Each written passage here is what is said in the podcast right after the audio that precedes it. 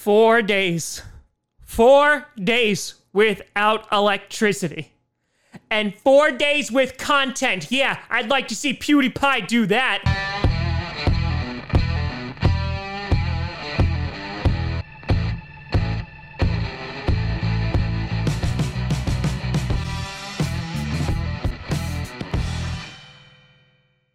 Grossi Posse Posse Packer Nation.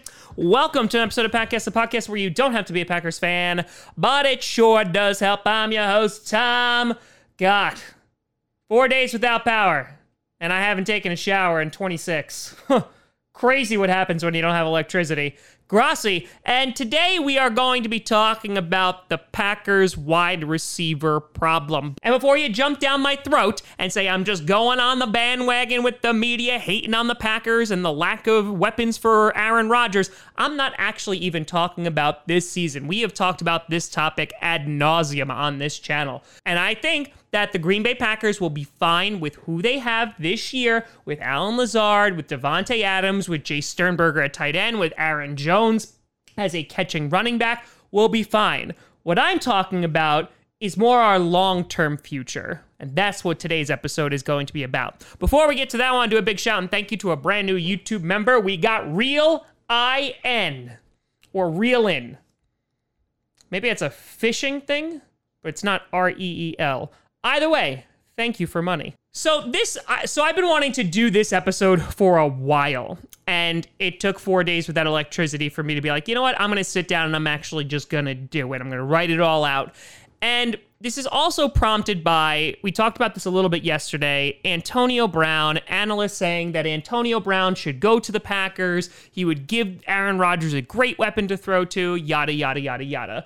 And a lot of things that fans and analysts and reporters have said are focusing on the short term.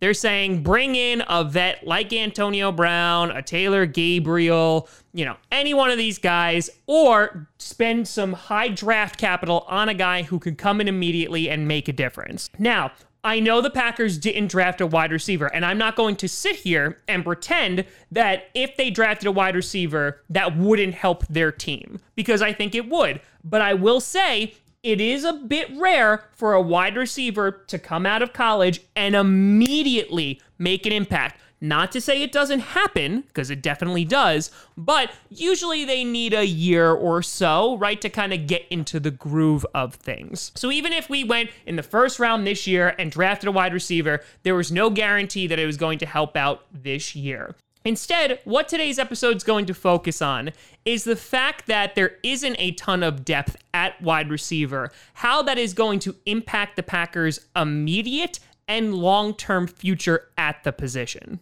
And if we're going to talk about Packers wide receivers, we have to start with, you know, their best one, Davante Adams. Now, Davante Adams got his four year extension in December of 2017. Four years, $58 million, which, by the way, steal of the century. Now, what that means is in 2022, and I want you to remember that date. In 2022, he will be an unrestricted free agent and will be 29 years old.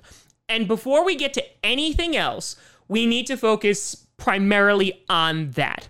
Do the Packers re sign Davante Adams? And you might be sitting there, you know, pooping right now, looking at your phone going, Tom, of course we're going to re sign him. Similar to how I said earlier this year before the draft, are we going to re sign Aaron Jones? And everyone jumped down my throat and said, Tom, of course we are. And now that's thrown into jeopardy here because, you know, it's going to be very, very expensive. Of course, we drafted AJ Dillon, etc. But with Davante Adams, the reason I ask, are we going to resign him or not, is has nothing to do with his talent because the guy is an amazing wide receiver. It has to do with the amount of money it's going to cost for him.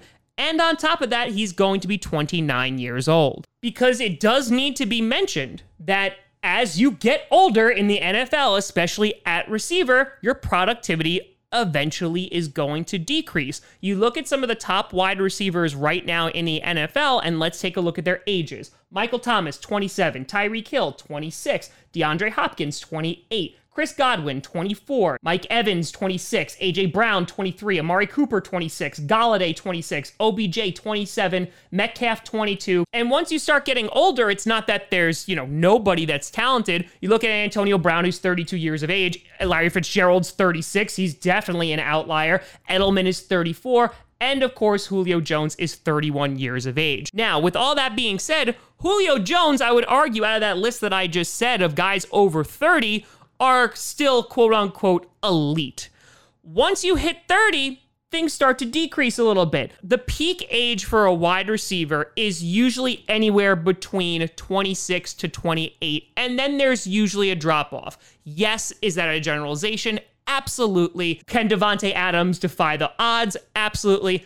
But besides the age thing, you also have to look at them getting a third contract. You look at a guy like Jordy Nelson, right, who played 10 years for the Packers. He got cut when he was 32 because listen, I love Jordy to death. His play did decline. Yes, of course, the guy throwing him the ball, you know, could have been better, but he did decline. Randall Cobb, we cut him before he was even 30. He did not get that third contract with the Green Bay Packers. So the point that I'm making is there is no guarantee that we are going to re-sign Davante Adams.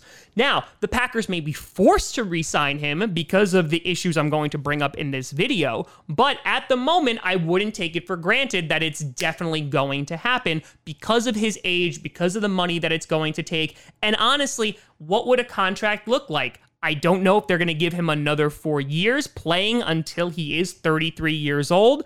I would think it's going to be a shorter term contract, and maybe because of that, he would go elsewhere.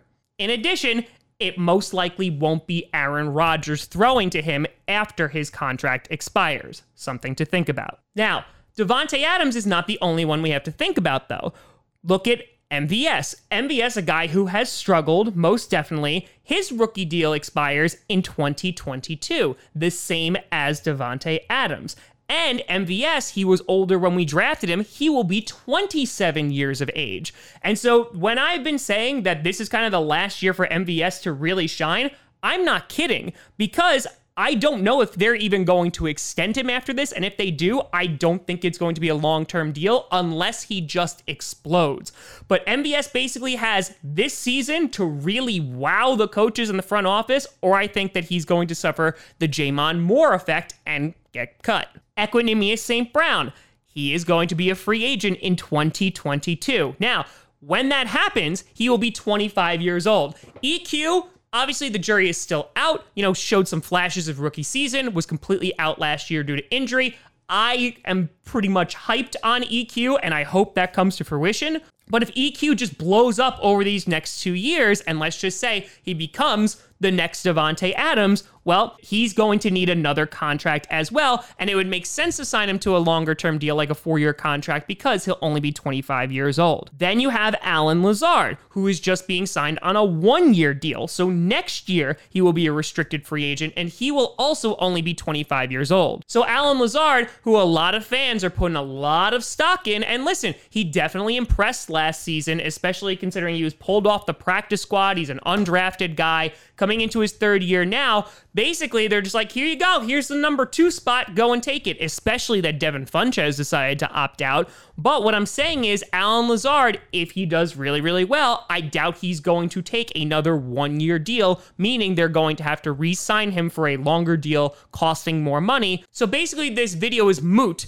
if EQ or Allen Lazard go to become superstars and prove that they can be wide receiver ones. That's a big if though, and that's what this video is talking about. Devin Funchess opting out this year will be a free agent in 2022. He'll be 28 years old. Maybe they sign him to a three-year deal if he does really well. Again, a very big if. Reggie Begelton signed on until 2023. In 2023, though, he will be 30 years old. I doubt he's going to get re signed after that point because, again, after 30, things start going downhill. Jake Kumerow on a one year deal is a restricted free agent in 2021, and the guy is already 28 years old. So again, up there in age. Malik Taylor, who they brought in, one year deal. He's 24. We know nothing about him. So honestly, I, I don't know what to say about Malik Taylor. He didn't really do anything. So we're a wait and see on him, but he's a one year deal. Darrius Shepherd, he's on a one year deal. He is going to be an exclusive rights free agent in 2021.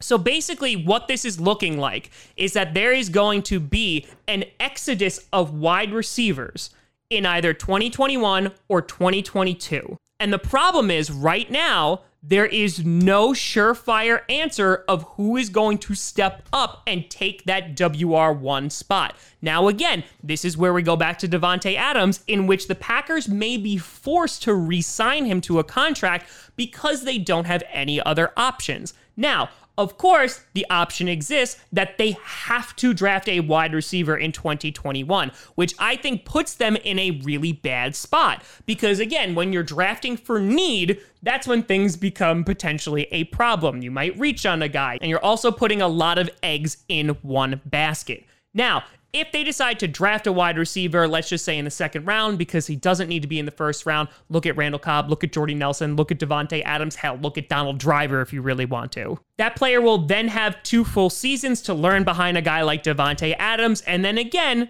this video is moot. But basically, what I'm trying to tell you is that the Packers have a window in which I would say it's probably next year where either one, a guy on the team will have to emerge as the heir to Davante Adams' WR1 spot, or they are going to have to draft someone, pray that they work out to eventually take that spot. Because again, while the Packers seem to be shifting to being a running team, they are still going to need passing threats. And again, you have Jace Sternberger, who they drafted. Of course, you got DeGuara in here. AJ Dillon can supposedly catch the ball. And of course, Aaron Jones is really good at that. But who knows if Aaron Jones is going to be on this team next year? And who knows how a lot of these guys who arguably are untested or have a lack of experience and, you know, what have you done for me lately?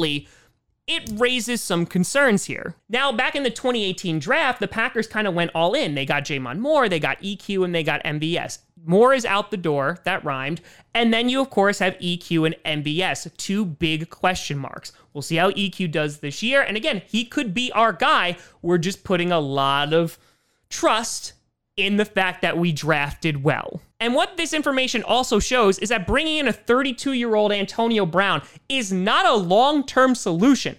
Maybe, and that's a big maybe, you get two or three years out of him, and maybe he doesn't completely lose his crap. And maybe that's enough to win a Super Bowl. Then that those are the best case scenarios. But again, we then look at 2022, in which we're back in the same spot and is essentially a rebuild at that position. So it's basically, to sum this up, the Packers have to pray that a guy like MVS, which gives me some hesitancy, an EQ or a Lazard step up and not only show that they could be a good wide receiver two, but that they could be a good wide receiver one. Because if they don't, they are going to be forced to draft a wide receiver next year or bring in a young free agent who is going to probably cost them a bunch of money or they are going to be forced to re-sign Davante Adams. And again, Davante Adams on this team playing into his 30s might not be a bad thing. But if Father Time has shown us anything, is that it eventually comes for us all. And at 29 years old, after his contract expires, that's right around the age. So while everyone's talking about the potential wide receiver problem that the Packers might have this year, it might be a bigger problem two years from now. But let me know what you think down in the comments below. You can always find me at TomGrossiComedy.com or at TomGrossiComedy, all social media, see down below. Check out podcasts on SoundCloud, iTunes, Google Play Music, Spotify, and of course YouTube. And a big shout out and thank you to all the patrons over at patreon.com slash TomGrossiComedy and the YouTube members. We'll be streaming tonight at 7 p.m. Eastern, so hope to see you there. But thank you so much for watching. I'm Tom Grossi. And as always, go Pack Go.